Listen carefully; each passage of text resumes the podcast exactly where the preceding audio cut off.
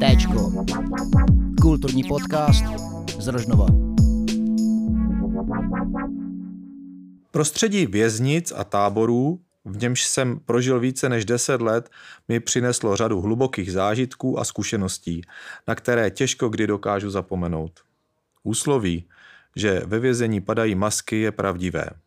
Viděl jsem je padat a nalézal pod nimi lidské tváře s takovými rysy, s nimiž se lze jinde stěží setkat.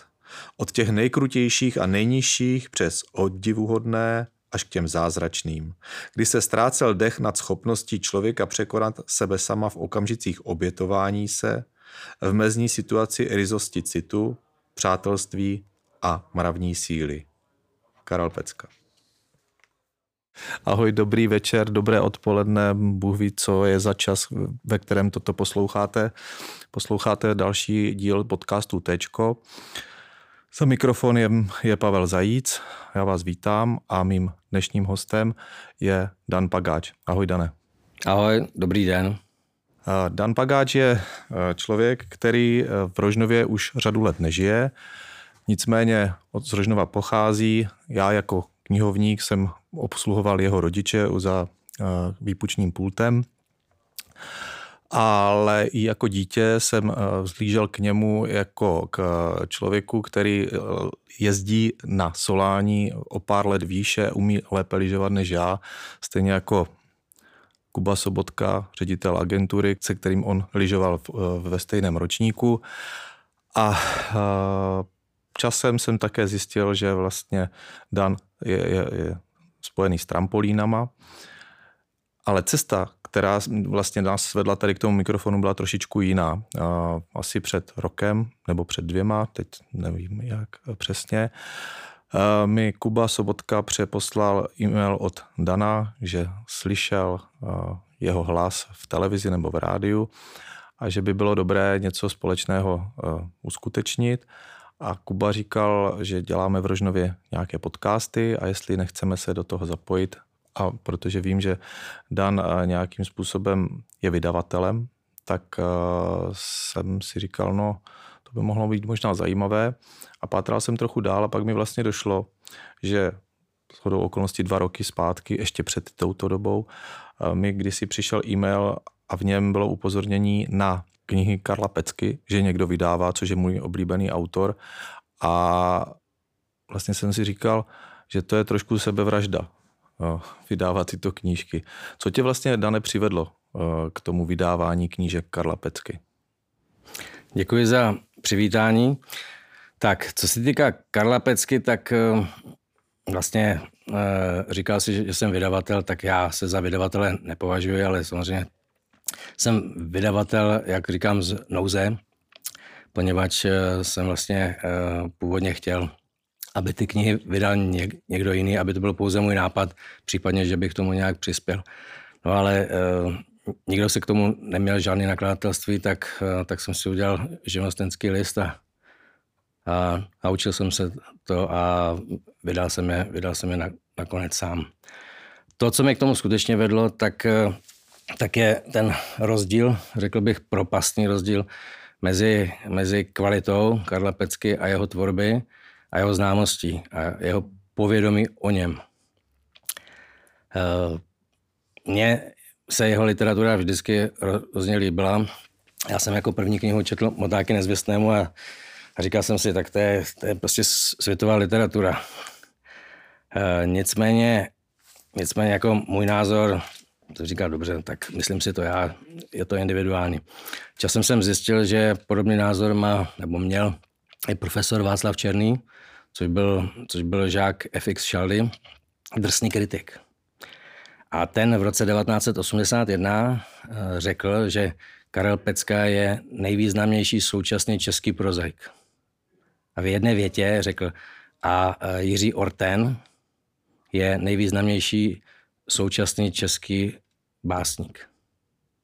A teď si to vezměte. Jiří Orten. Ortenová cena. V Praze máme Ortenovo náměstí všichni znají. Řeknete Karel Pecka a neví, neví skoro nikdo, kromě, kromě kromě pár vzdělaných lidí. A já jsem si dělal průzkum, tak, tak ho většinou neznali. Občas zareagovali na uh, slovo motáky nezvěstnému, ale to nevěděli, kdo je napsal. Tak to byl vlastně jeden z impulzů, pak jsem časem zjistil, že uh, těchto názorů je relativně dost. Bohumil Hrabal, se kterým byl Karel Pecka v 60. letech uh, přítelem, tak uh, nebo se s ním přátel, aby to nevyznělo, aby to nevyznělo nepatřičně, tak ten o něm řekl, že to je korunní princ české prózy. Cyril Hešl řekl, že Pecka patří k tomu nejmohutnějšímu, co, co v české e, literatuře je. Jiří Stránský spolumukl z Bitýzu, e, se od něj učil psát povídky. Jiřina Šeklová, když, když vlastně si přečetla Motáky nezvěstému, tak, tak, tak řekla, že Karel Pecka patří, patří po bok Solženicina nebo Dostojevského. Takže tohle to mě všechno utvrdilo v tom, že, eh, že můj názor je správný a rozhodl jsem se k jeho nedožitým 90 nám v roce 2018 eh, vydat kompletní, nebo kompletní, téměř kompletní dílo, které obsahuje 8 knih, 4 romány, 3 povídkové soubory. Tak a to byla vlastně jediná věc, kterou jsem chtěl udělat a, a tím jsem chtěl původně skončit. No, ale ty jsi to takhle zhrnul do jedné knihy, která tady mezi náma právě leží na stole. Je to velmi těžká, bychle, dalo by se říct, že to je závažná, těžká literatura. Mm, naopak si myslím, že eh, to ta, jako, ta literatura je určitě super, výborná, ale eh, Karel Pecka měl určitě i taky eh, smysl pro humor. My jsme tam neřekli, že mm, co tě vlastně vedlo k tomu vybrat si zrovna Karla Pecku? Je to, ty jsi říkal ano, uh, některé, některé jako to, že se ti ty knihy líbily, ale ty si i, uh, nebo vím, že jsi se s ním skutečně setkal, takže můžeš to, to osobní k tomu třeba připojit, nebo stálo v tom osobní taky, hrálo v tom nějakou roli? Určitě. Ona mě vlastně k Karlu Peckovi přivedla moje žena, která je četla od nějakých 15-16 let. A když jsme spolu začali chodit, tak mi dala uh, motáky nezvěstnému, původní vydání, kde byl na zadní straně uh, jeho portrét. No a když jsme jeli za kamarádem Pepou do tábora uh, ze Smíchova, tak, uh, tak uh, jsme seděli v kupe a prošel, prošel chlápek. Já jsem říkal dnešní manželce Karel Pecka, No a ona říká, co by tady dělal? A říkám, no jede za maminkou do České Budějovic.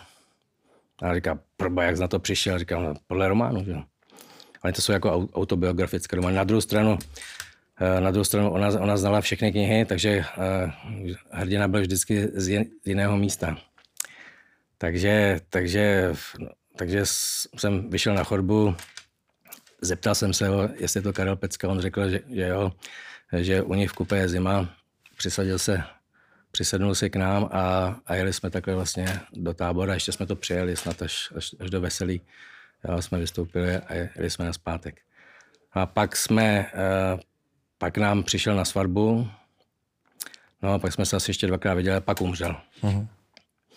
No a mezi tím bylo nějaký 15 let, on umřel v roce 1997, nějaký 15 let a já jsem si po té době tě, uvědomil, že, že vlastně po něm dnes neštěkne ani pes a že to dílo, které napsal, to světové dílo, si to vůbec nezaslouží. Tak to byl, to byl vlastně celý ten impuls. A když jsem to jednou náhodou jsem potkal paní Šiklovou a říkal jsem mi, že bych rád vydal uh, Karla Pecku k jeho nedožitým devadesátinám, tak, tak ona vlastně uh, už potom jenom celou, celých deset minut jenom mlčela a říkala, že to nikoho nenapadlo že to nikoho nenapadlo. Jo. takže, takže mě utvrdila opět, že jako je to správně, ale nicméně nebylo to lehké, protože to člověk musel, musel se naučit spoustu věcí, a, ale snad, snad aspoň něco se udělalo. A máš pocit, že by, eh, že by se, nebo takhle, zeptám se na to z toho obchodního hlediska. Je to v tuto chvíli, eh, protože ty vydání nezůstalo pouze u toho souborného díla, ale postupně se věnuješ i vydávání jednotlivých těch románů, případně povídkových knih, dokonce si vydal i audioknihy.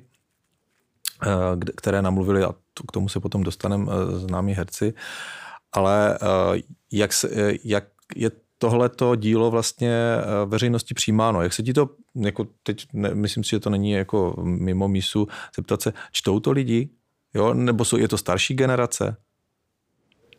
Já úplně nevím přesně, abych takhle jako definoval tu skupinu, která to čte, ale uh, každopádně ty knihy se čtou. Uh-huh. Uh, samozřejmě tím jak, tím, jak je to um, literatura náročná, tak, uh, tak se um, nečtou masově. Nicméně vlastně ta uh, propagace, právě proto, že byl úplně neznámý, tak, uh, tak se postavila na tom, že ke každé té knize napsal doslov nějaký člověk, nějaká osobnost, morálně i, i jinak uznávaná. A tak, aby i seděla k tomu, k tomu druhu eh, knihy. Takže, takže v, na co umírají muži, to jsou první povídky uh, Jiří Stránský.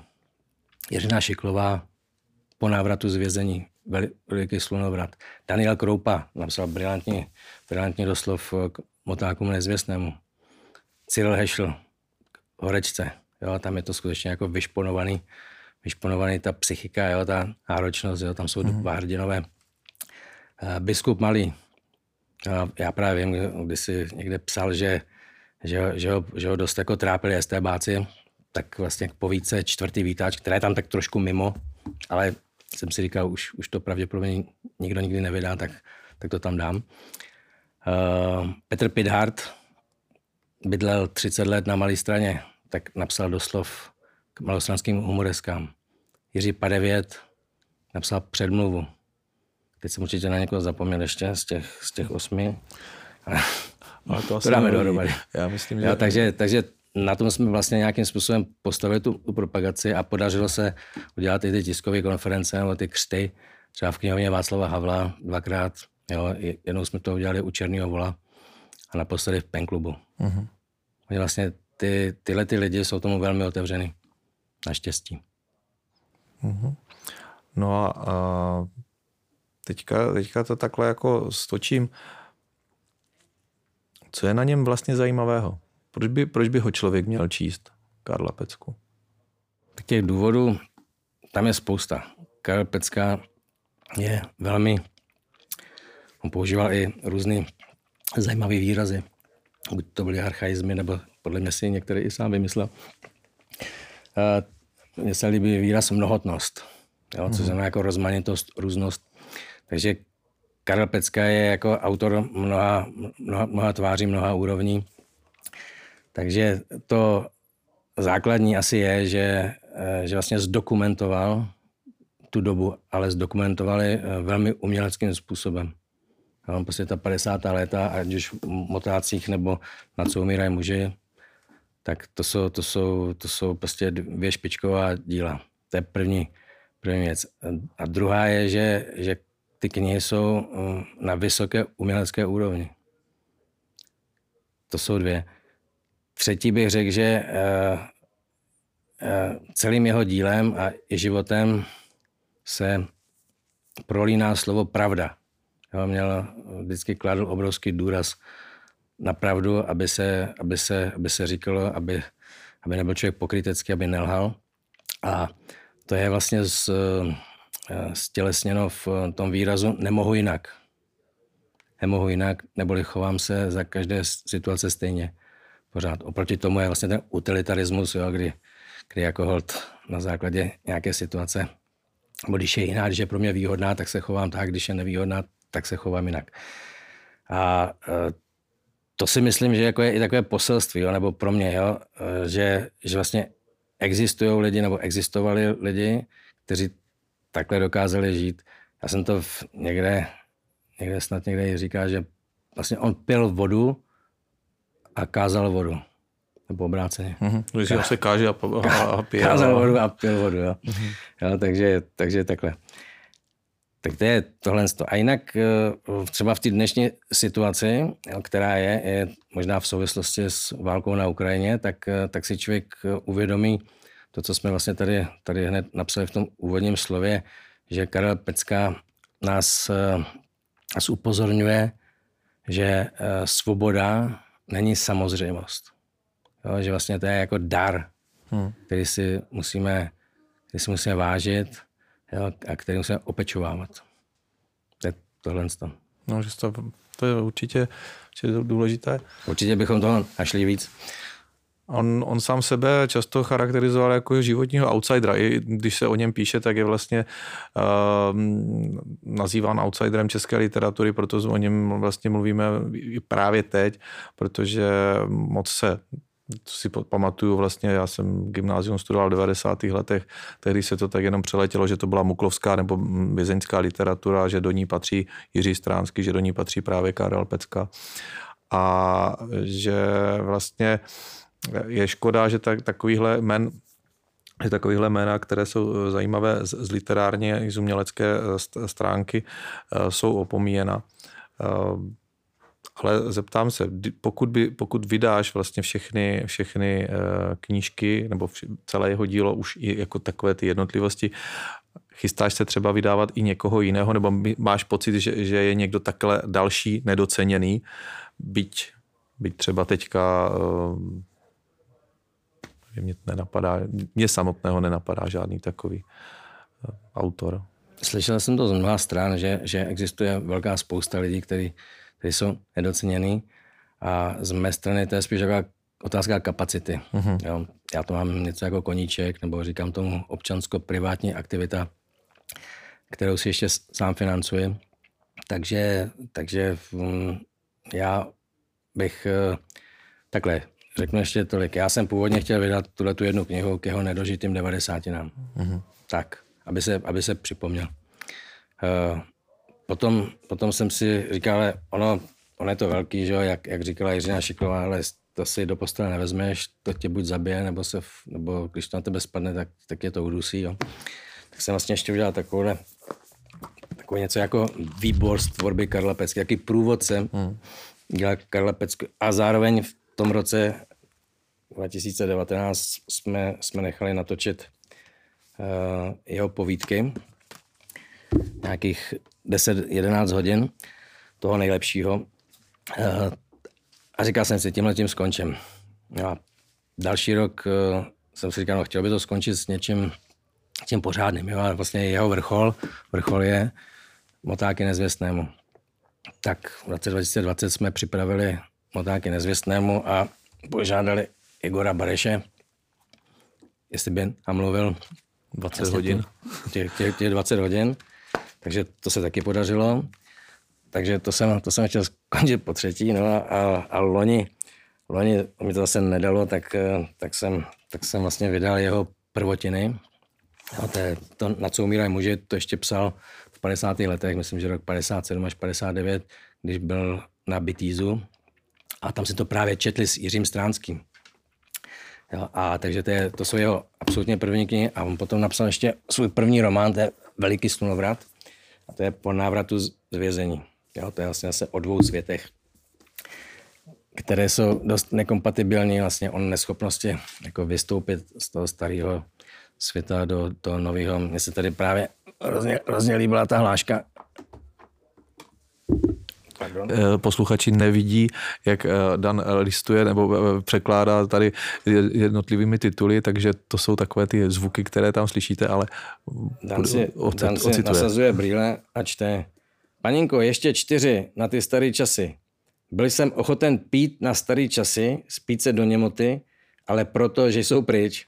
Jo, to mi přišlo úplně dokonale, do, dokonale výstižný a takže tohle to byly to je vlastně můj poslední počin a jestli bude něco dalšího, tak nejspíš bude, no, ale ještě je to, takové, je to takové, jak člověk říká, ještě, ještě, je, ještě, už, už, nebo jak se to říká, už nebudu, už nebudu a, a pak vždycky znova bude.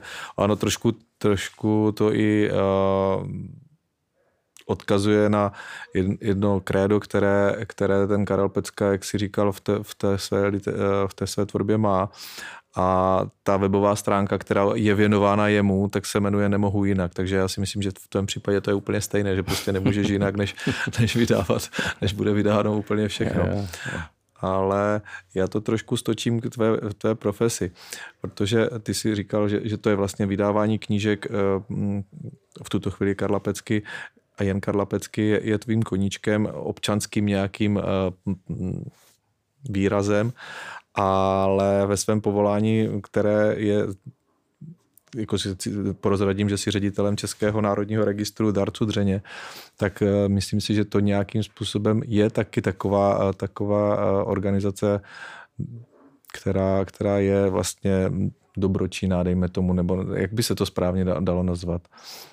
Český národní registr dárců dřeně letos slaví 30 let od svého založení. Je to obecně prospěšná společnost. Tak úplně no. A Vlastně jejím hlavním smyslem je zajišťovat transplantace kostní dřeně pro pacienty v České republice. Mm-hmm.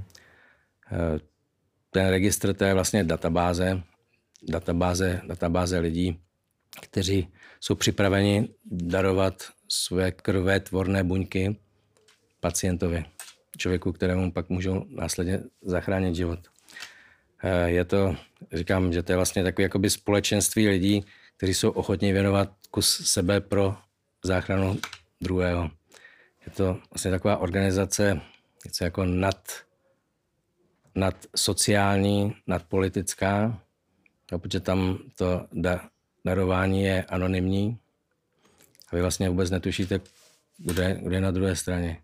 Tam dochází k propojení strašně zajímavých osudů, jo, kde mm-hmm. vlastně tady kluk z Ostravy dá kostní dřeň někomu v New Yorku a vice versa. Jo. Obráceně prostě mm, německý dárce zachránil se pražského, pražského no, právníka. Ono to vlastně je takové jako hodně, hodně s, s, s, jako nebo já, já v tom nacházím prostě takový to, to, ten oslý můstek právě i k tomu vydávání knih, které se Uh, jako zabývají tematicky ně, něčemu takovému, kde, kde je bezpráví, jo? že prostě je tam nějakým způsobem jako výraz pomoci druhému. Jo, protože v řadě v těch povídek, já, když jsem si je četl, tak, nebo, tak jsou takové opravdu ty vypjaté situace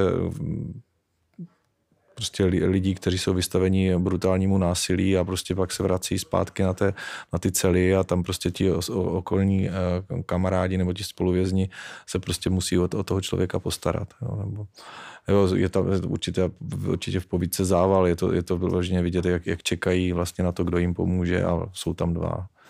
Takže to je prostě velmi, velmi jako velká parála. Ale já to ještě stočím trošku dál, protože vy s eh, Národním registrem eh, jste chystali projekt rekonstrukce domů, ve kterém jste nebo sídla a tam jste spolupracoval, když jsme spolu mluvili před tím tři čtvrtě rokem nebo rokem s paní Evou Jiřičnou. Je to architektka světoznáma, vlastně spolupracovnice Kaplického. Jak se ti s ní spolupracovalo? Nebo máte, má ten výsledek, jako, nebo už jste u konce z, z té spolupráce, to znamená, že, že jste se domluvili, bude to stát, a, a ne, nebo to nakonec nedopadlo? Přiznám se, že o tom moc nevím, jenom se právě ptám takhle. Tak eh, s paní Evou Jiřičnou jsme se vlastně potkali díky, díky stavbě, která se jmenuje pracovně, ale už to tam zlidovělo a v Plzni se tomu neřekne jinak než obláček. Uh-huh. A vzniklo to celé tak, že zakladatel registru, primář Koza, před nějakými 12 roky si vymyslel, že by se mohl postavit ten obláček na budově fakultní nemocnice Plzeň. Uh-huh. Oslovil paní Jiřičnou, jestli by do toho šla. Ona nadšeně souhlasila. Následně pan primář umřel. Já jsem nastoupil do funkce ředitele registru a následně jsem 8 let vyběhával povolení, aby nám stát povolil, protože to je vlastně státní pozemek a ještě na budově. Jo. Si, kdo to nezažil, tak vůbec si nedokáže představit, co jako, to skutečně to trvalo 8 let. A po těch 8 letech jsme získali povolení, to bylo před dvěma roky, teď se rok, rok a půl jsme se připravovali, příprava stavby a nyní v březnu se začalo stavět. A to bylo všechno ve spolupráci s paní Evou Jiřičnou a jej, jejím týmem. Je to úžasná osobnost, je už přes 80, mm. je naprosto brilantní má naprosto přesný úsudek jo, a je, je to radost takového člověka potkat. Já jsem vůbec měl v životě štěstí na takovýhle zajímavé lidi.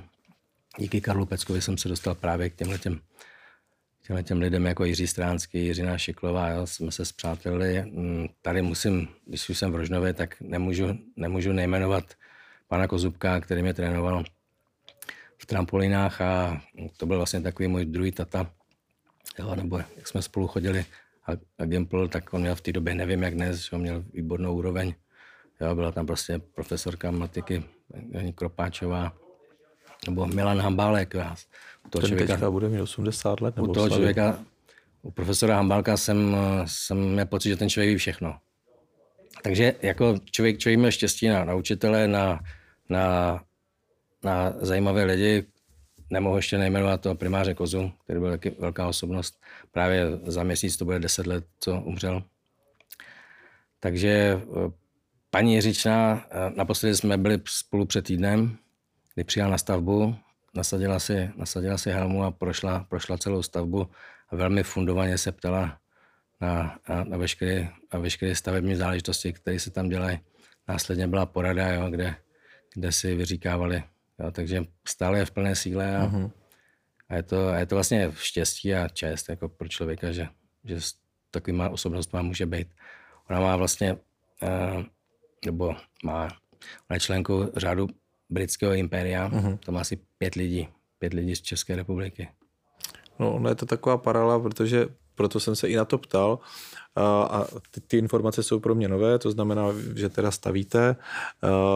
Já pracuji v knihovně a my taky stavíme z okolností od, od dubna, takže ty, ty a, a Kuba Sobotka taky staví s, s agenturou, takže je to takové jako to je zase zhoda náhod, byť náhody ne, nejsou a se, se tak jako na, na sebe narážíme, byť třeba vzdáleně.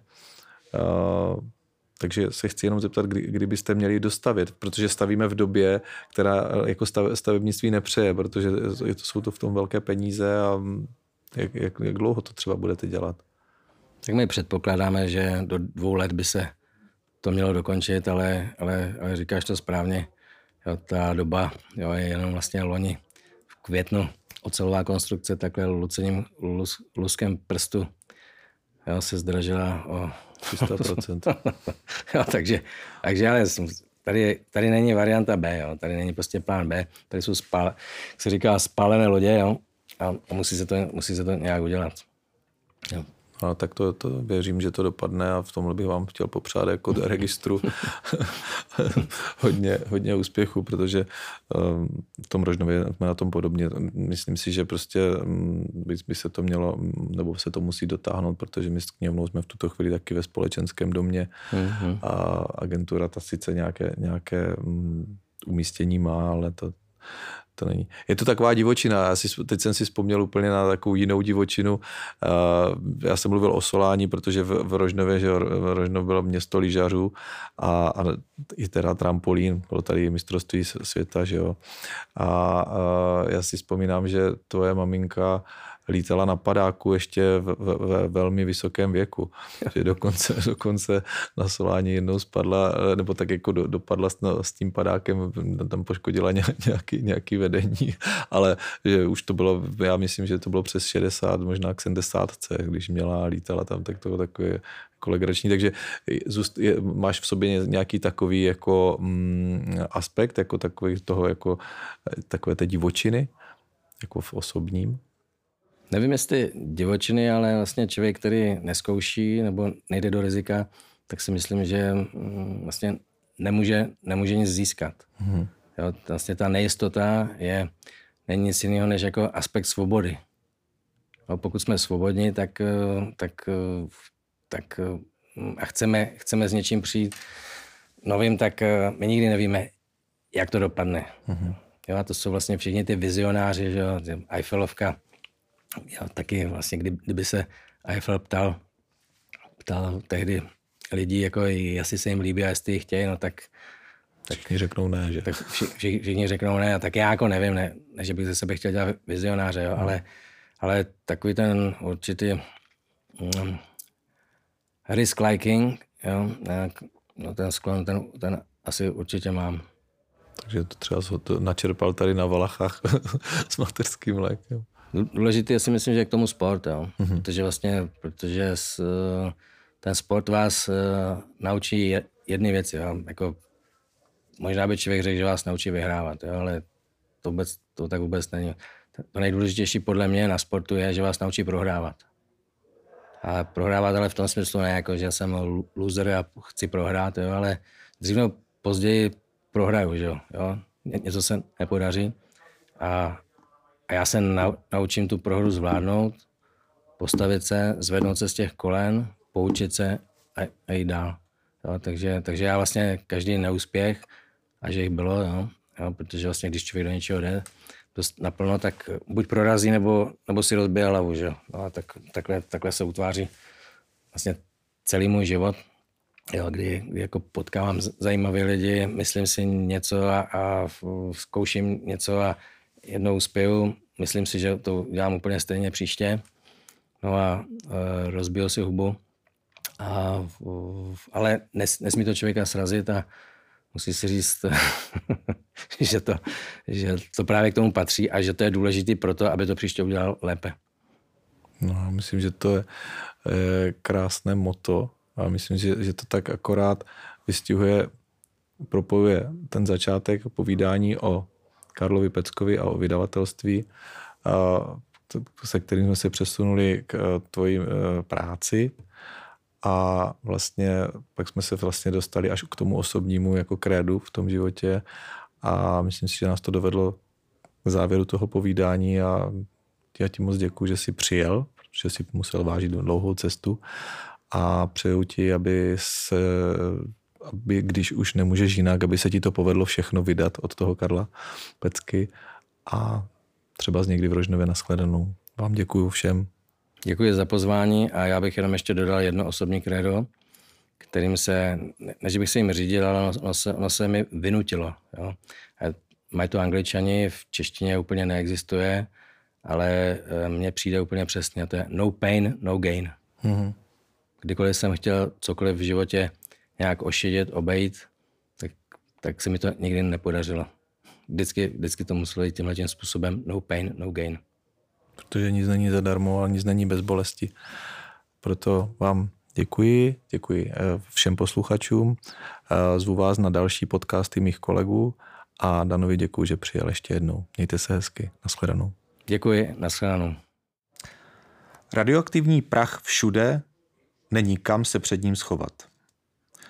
V prostoru třasáku je prachu nejvíc a nejhutnějšího, avšak ten jemnější mikroskopický, ten je všude – Poletuje ve vzduchu, víří a táhne se s průvanem, s pohybem lidí, s jejich dechem. Je všude, i když v nestejné hustotě. Celá věž, když se otřásá v chodu, dýmá ten prach jako dědek se zapálenou fajfkou. Přesvědčili jsme se o tom, jak napadal první sníh. Za pár hodin poté, kdy přestalo sněžit, bylostná pokrývka zešedla. Sněžení ustalo při raním nástupu, když jsme vyrazili na vycházku, barva sněhu připomínala zaprané povlaky špindíry hospodyně a při odchodu na závod se už v ťápotách usazovala voda jako po nádobí. Sklad haly, kde stojí v závětří naše odpočívárna, je spíš obrovský 200 x 50 metrů veliký bazén, v němž plaveme sem a tam v nálevu prachu. Usazuje se ve vlasech a v uších, smrkáme uranový prach, nosíme ho zažraný v halinových mundúrech na lágr na světnice. Zde zase pro změnu nevydávají zvláštní pracovní oděv a spíme na něm, kdy si ty hadry skládáme na noc místo podhlavníků. Moučný prach je jedlý, stejně tak uhelný. Tenhle však vzniká z kamene a kovu. Zdejší prach drnčí radioaktivitou, často nám zvoní v uších. Pohybujeme se neustále v prostředí nejvyšší koncentrace gamma záření. Nikdo neví, jaká je přípustná míra ozáření. Nikdo neví, po jakou dobu je možné s černou pracovat bez škodlivých následků, zda týden, měsíc či rok. Neexistují lékařské prohlídky po ochranných měřidlech ani potuchy. A není obrany. Nemá smysl si stěžovat na velitelství, by to odhodnotili jako provokaci. Vždyť přece oni pracují ve stejných podmínkách. Dialekticky vzato je to pravda.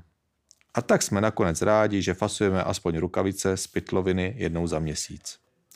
Kdyby přikázali, že musíme plivat do určeného prázdného barelu, mohli bychom jakožto lágr iniciativně vyexpedovat měsíčně jeden barel navíc. Jeden plný barel hutných černých chrchlů na jednu hutnou atomovou pumu. Jeden barel šplouchavých plivanců za ušlechtilý boj za mír. Hodný člověk a neb, jak soudce plakal, když vynesl rozsudek smrti. Případ Loizy Kochmese, který dostal u soudu provaz, ale výjimečně přišla milost. Pánové, já jsem pro právo, hlásal při jednom svém školení. Já totiž vím, co to právo je a co obnáší spravedlnost. To jsou ty nejdůležitější dvě věci vůbec. Já vím, co je spravedlivě, když sedím, nejenže jsem se provinil, ale navíc taky nechal zhaftnout, takže trest je na nejvýš spravedlivý. Nebo soudy, na ty já taky nedám dopustit, to je moje. Já měl například soudce předsedu senátu a ten byl tak lidský, že plakal, když mi dal špagát. Jak uslyšel, že mě odsoudil k trestu smrti, vyhrkli mu takový slzy, že jsem málem začal brečet taky. Vrtěl hlavou a šeptal, takovej mladý člověk, život před sebou a teď skončí na šebenici. Není to strašný? Ale přitom se nedíval na mě, ale z okna síně. On to myslel abstraktně, on uvažoval o celém lidstvu, jakože se něco podobného může dít, ne že by mu šlo přímo o mě. To ne, v mým konkrétním případě soudil správně. On si mě rozparceloval na dvě půlky. Jednak jsem tam stál jako usvědčený protistátní zlosin, ale jemu šlo taky o vyšší humanitu. Zkrátka hodnej člověk. E, zač vás vzali, dědo? Zeptal jsem se, aby řeč nestála. Ale za volovinu ličil svůj příběh ochotně. Hodili jsme si po službě licitáček u tří stehen, stará parta, sedáme spolu už léta. Lojza seděl za mnou a vylicitoval stovku červenou. Já držím v ruce devítku s desítkou trumfovou, kule neznám, mám dvacku žaludů s osmou a pět zelených od sedmi do spodka. Jsem na forhontě, tak si dám flag, Lojza si dá ré. Vím, že má čtyři vysoký trumfy s osmou, ESO s desítkou kulů a tři zelený, ESO s dvacítkou. Zároveň je mi jasný, že poslední trumf, sedmu, musí mít zadák, protože ten Hamon Lonza by ji určitě zahlásil, kdyby ji měl. Dám si tuty a vynesu z ruky na ostro desítku zelenou. Lojza ji zalehne esen a ten vzadu zabije plonkovou červenou sedmou. Vynese správně malou kuli, já zabiju desítku trumfovou a Lojza zbled stěna. Musím přidat svou desítku, tím pádem jsme dělali 40, s tou dvacítkou žaludskou 60 a on mohl jít kukat. Vidím, jak je nasejřený, tak ho ještě rejpnu. Kamarádičku, tuhle rudou stovku by prosral i sám fousatej Stálin. Lojza praští kartama a řve, nejen, že mi, dětku, koukáš pořád do listu, ale navíc urážíš našeho velikého soudruha Stálina a to já jen tak nenechám. Počkej, oni tě přejdou roupy, to budeš mrkat. Bělíc z hospody, myslel jsem, že útek do jiný. Jo, ale za chvilku pro mě přišli fízlové. No, je to možný, řekni mladej. Letitej parťák Lojza, ta svině žíhaná kvůli tomu, aby nemusel platit posraných 22 korun 40 halířů, mě nechá zbalit. Ačkoliv jsem nepochopil finesy popisované partie, to poslední jsem chápal. O povaze násilí a o Mnichovu 1938 očima desetiletého kluka. Ta, ta, ta, ta v Morzeovce V. Vítězství. Ta, ta, ta, ta, tábor.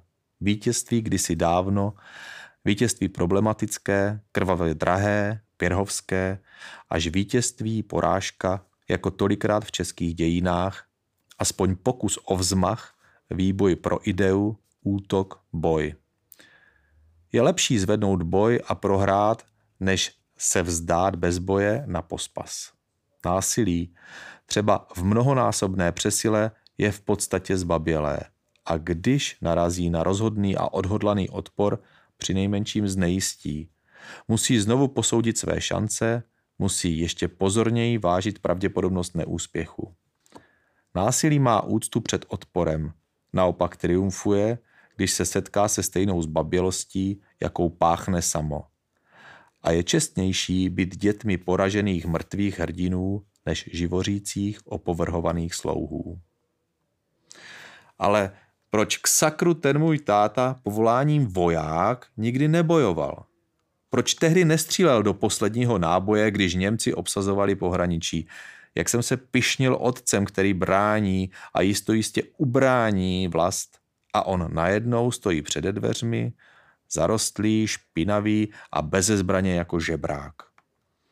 Tenkrát jsem ještě neměl potuchy o rozkazech z vyšších míst, které rozhodují o jednání a chování jedinců a určují celkové dění.